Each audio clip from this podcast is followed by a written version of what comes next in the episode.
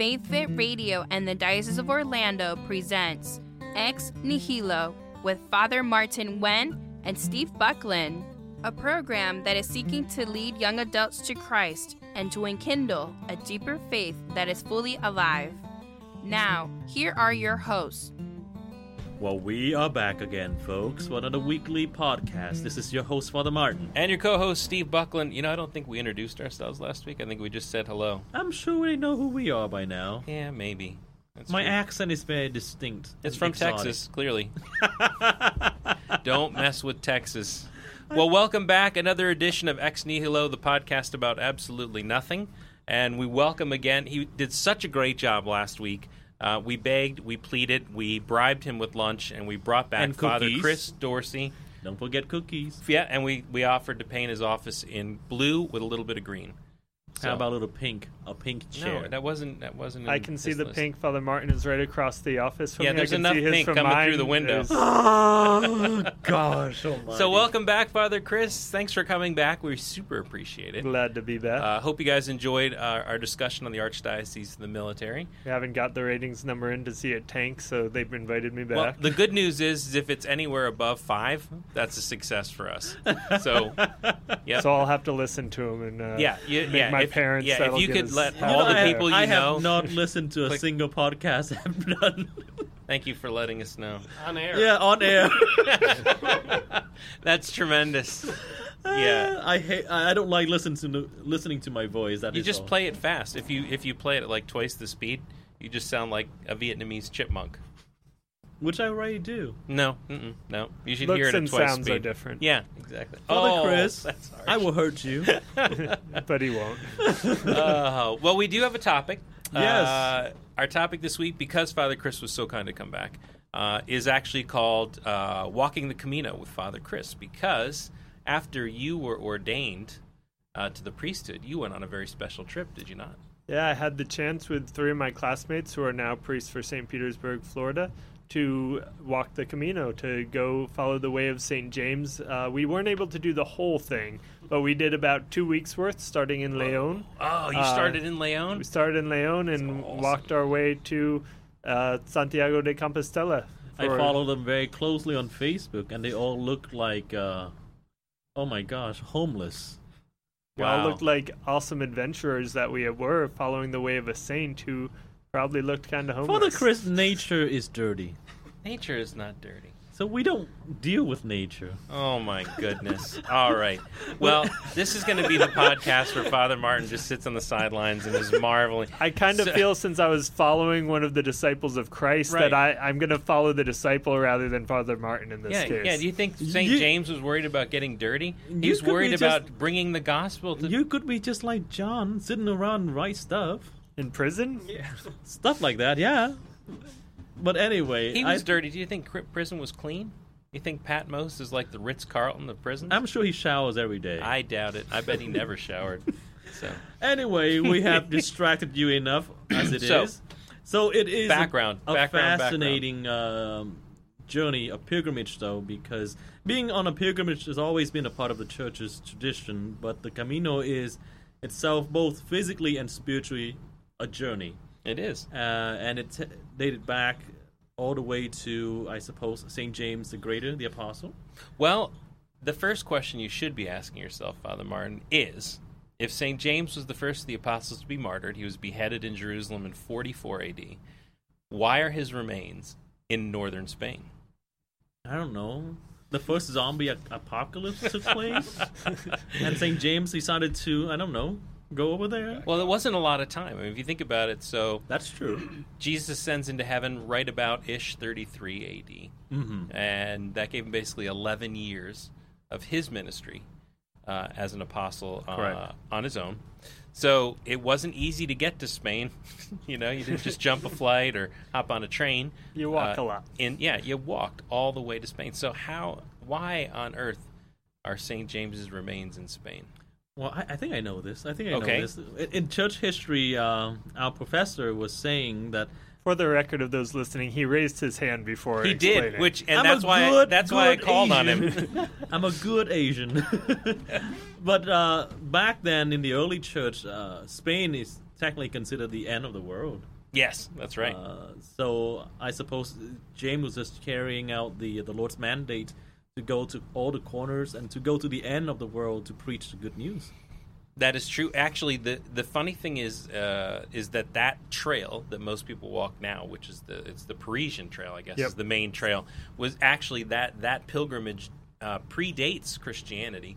Um, that was a trail that was used uh, by Romans uh, before that because it was a pilgrimage to the end of the world. Because if you keep going on and you blow right on through Santiago de Compostela, you eventually come to this big giant cliff, which actually isn't the westernmost part of Spain and certainly not the most western part of Europe. But you come and basically it's like a sheer drop straight down into the ocean. And for many, many years, people kind of equated that with the, the end of the earth. Or the earth. It's Way So- more impressive to have the end of the earth at a cliff than a nice beach. Yeah, something. yeah, yeah, yeah. like a gentle beach. It's like, well, okay. Nope, it's just a sheer uh, cliff that's there. But um, so he was, he was preaching. Um, he did bring the gospel to Spain. Um, That's pretty awesome. and then returned to Jerusalem after he had a dream about the Blessed Mother. And then, of course, when he got back to Jerusalem, it really all went. He lost his head. they just off with his head. Yep. But anyway, so let's Chris share with us about his well, experience. hold on, wait, wait. All right, all right, Chris can all probably right. tell us. So, how did the remains? get I mean, how did the remains get from Jerusalem to Spain? FedEx. I would say. I feel like you built get- me up on something I'm not too sure on. Right no, it's okay. The good I This never never leave you guys hanging. So so the remains were uh, allegedly brought back by pilgrims. Um, I don't say allegedly, but no one is actually sure who brought it back. We know it wasn't FedEx and it wasn't UPS, uh, and it definitely wasn't USPS, or he wouldn't have made it. Um, so the remains were actually brought back, uh, and a small chapel was built um, right right around uh, the end of the first century, and uh, then over the years there was warring factions and things. Um, as you remember, the Saracens, the Moors invaded, took over much of Spain. Um, when they sacked the little church that was there, they left the relics and the remains of Saint James, took everything else, um, and then right about 1000, about 1100, they decided to start building the cathedral. So it was Pope Urban that elevated uh, Santiago de Compostela to a, a diocese. So. Uh, along the way, you actually see a lot of uh, not so PC images of St. James as St. James the Moor Slayer riding his horse and Yeah. beheading Moors. So uh, it kind of shows what's going on in the time.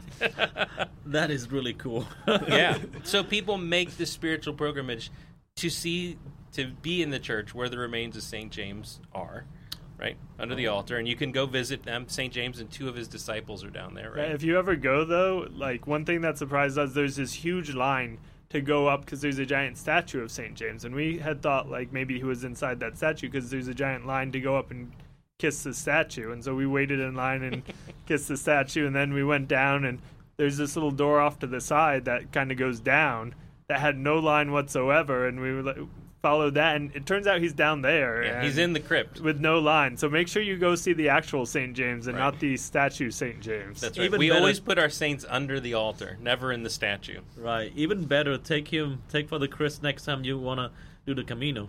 I'm down. I, I want to do the whole thing someday, and I know the uh, priests I was with do as well. So So let's talk about that. So the importance so the importance of the journey. So you guys started in Leon, yes, which is how much how much distance do you think you covered? uh, it's a, l- I think 311 kilometers. Wow.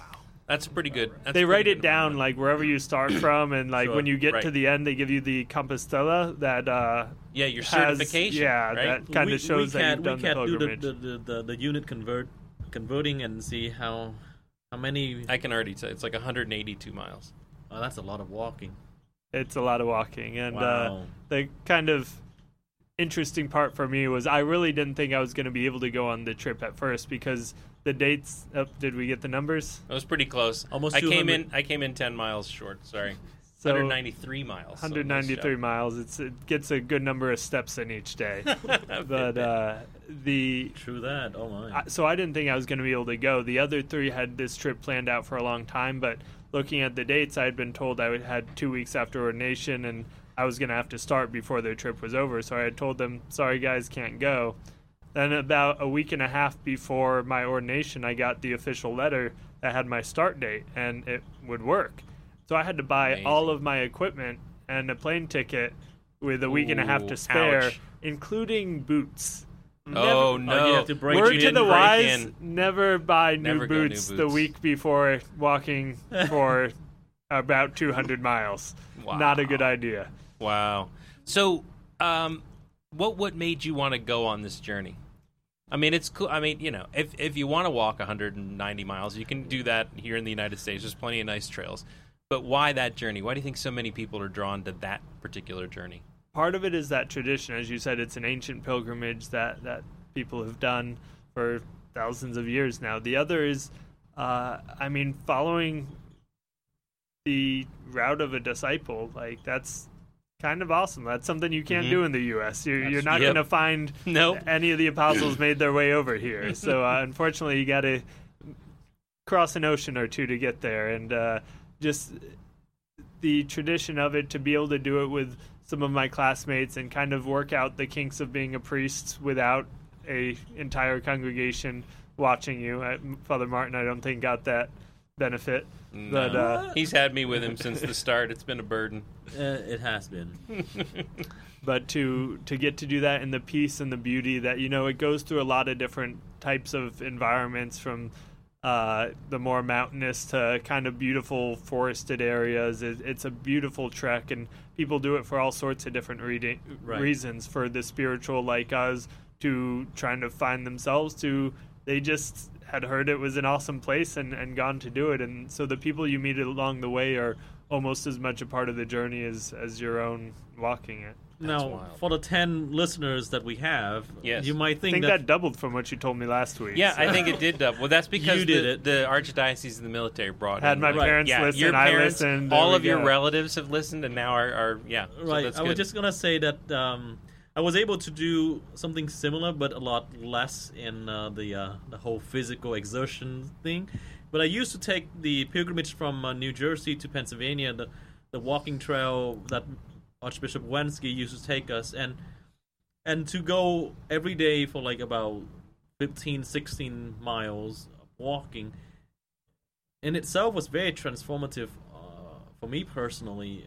You walk with a specific intention to pray for someone, to pray for this intention and that intention, and to put up with the, the physical discomfort. Uh, for me, majorly is the not showering part, um, I can't even imagine. and and sleeping in a tent. you had to sleep in a tent. I know, next to someone who kept And you punching me in the middle of the night. Wow. Jo- Jonathan Richardson used to punch me all the times. Uh, I don't know what to say to that, but uh, Everyone the good feels news is on the Camino, uh, you usually aren't staying in tents. There's You're in huts, what's right? called albergues. That uh, it's kind of like little hostels that are specifically for the pilgrims, Right. And uh, they go anything from just like two to four people to a giant room that's just full of bunk beds that you sleep with a ton of people in. But uh, okay, maybe it's not so bad then. You ready to go? Somebody actually offered to pay for me this summer, but I couldn't go. Mm. Ethan whole- and I are planning it. Whole trip paid, but couldn't go. Yeah.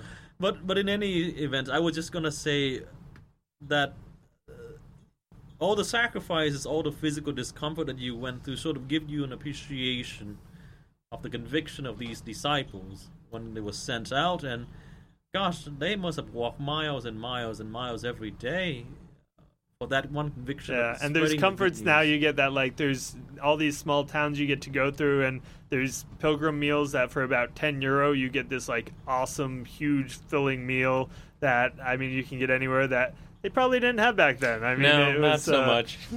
so it's but you you do feel more united in in those discomforts and walking along with kind of the history of of the faith and the the pilgrimage they used to do. And yeah, there's times that you feel dirty and nasty and hurt, and it's all worth it. It's all worth it. it's all worth it.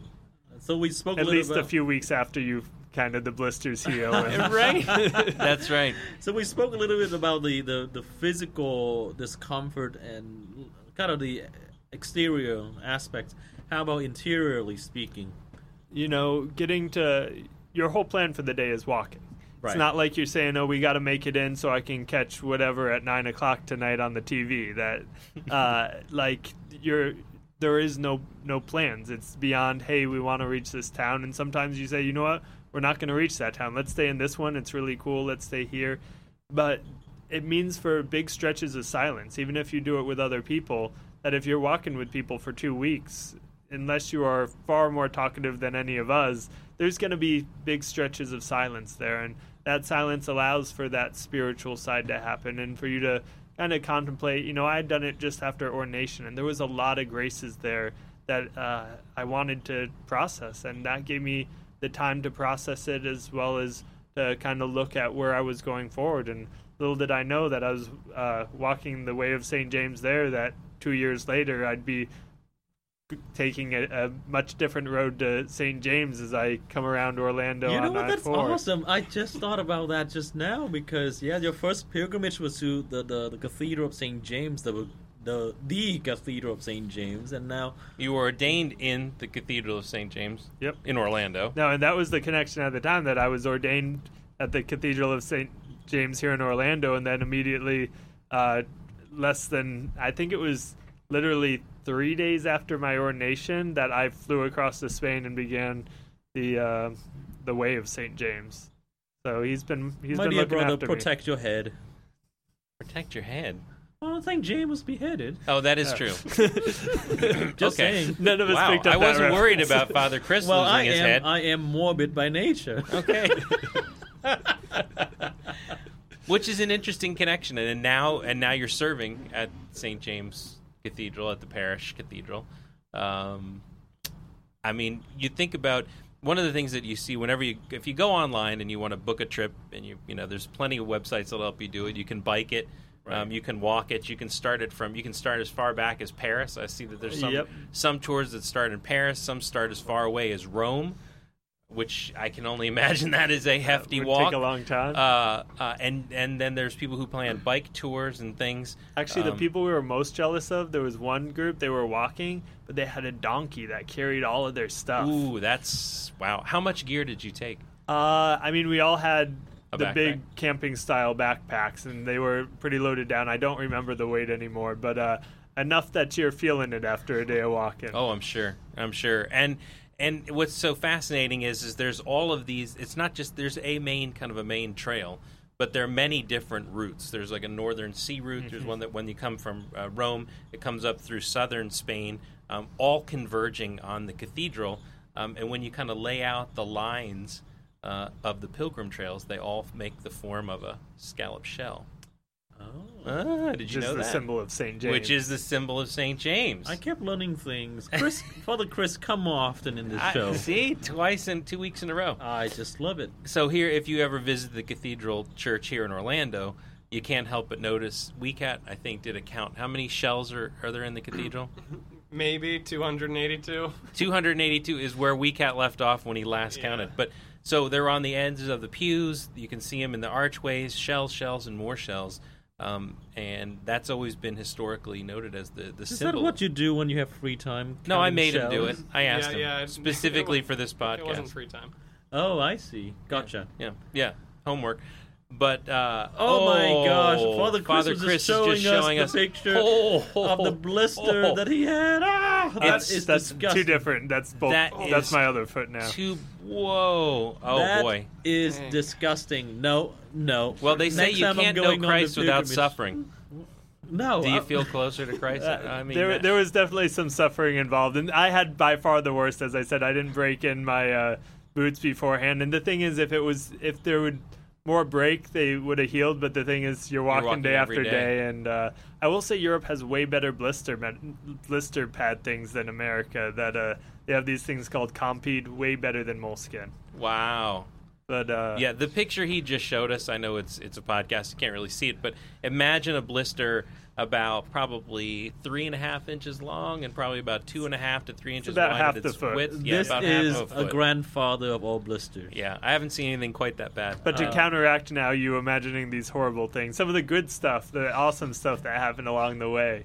Uh, you know, we got to say mass in a, I think it was ninth century chapel that, uh, and it's a little off the trail. So we we saw it's, I mean, only a mile or two off, but most people don't go there, and so we did the mass there, and there's all these ancient uh, murals and all on the wall, and it was really just us and the caretaker of the chapel there, and so getting to that's cool. chant the Alleluia and hear it echo off the walls that have been having masses said there for that long. I mean, that's uh, an awesome kind of. There's no words for that experience, and to get to experience it with some of my classmates and best friends was great. We uh, said mass one morning for a uh, cloister of nuns that it cloistered and you know they all speak spanish. They're on the other side of this big grating and they all want to talk to you at the same time afterwards and trying to understand it. And they invited us to breakfast which we thought was going to be you know with them. Mhm. but it turns out they ushered us like gave us directions to this other room and it, the room was just this little room with a table that had seats for all of us and then a big grating with the kind of cage that think like airlock seals that you know you close one side Whoa. and like it equalizes pressure open except with like thick medieval metal grating where this one sister came in with uh, a, this nun came in with a lot of food puts it into there closes her door so we can open our side and take out the food then she just kind of watched us eat and super That's awkward but super sweet too Yeah. like hilarious like beautiful experience with them to to be fed and supplied for by them after supplying them with the mass That's pretty cool. But, uh, and you did you did go to mass at the cathedral? Uh, yes, we were cathedral? actually able to celebrate uh, this. Uh, well, I don't know when they will hear this. Uh, upcoming this week, and it'll be. And Corpus this will be about we two record. weeks. So yeah. Um, so you guys celebrated a while ago Corpus Christi, but we were able to celebrate the feast of Corpus Christi uh, with their bishop in the cathedral, and uh, Wow. there's a procession and. Seeing a procession there, it made me understand what processions are meant to be because there's all these medieval narrow streets, and Yeah. there's little ladies hanging from like second floors throwing flowers over you as like the whole town stops for this procession and awesome experience that I 100% recommend to anyone who's able to, to see a procession through Oh. Santiago de, through the old part of Santiago de Compostela. It is Yeah. amazing. Weecat and I were in Germany, in Three Aachen, ago. three years ago for Corpus Christi, and all of Germany basically shuts down. And it's it's a Thursday. It's not a Sunday. It's actually the day.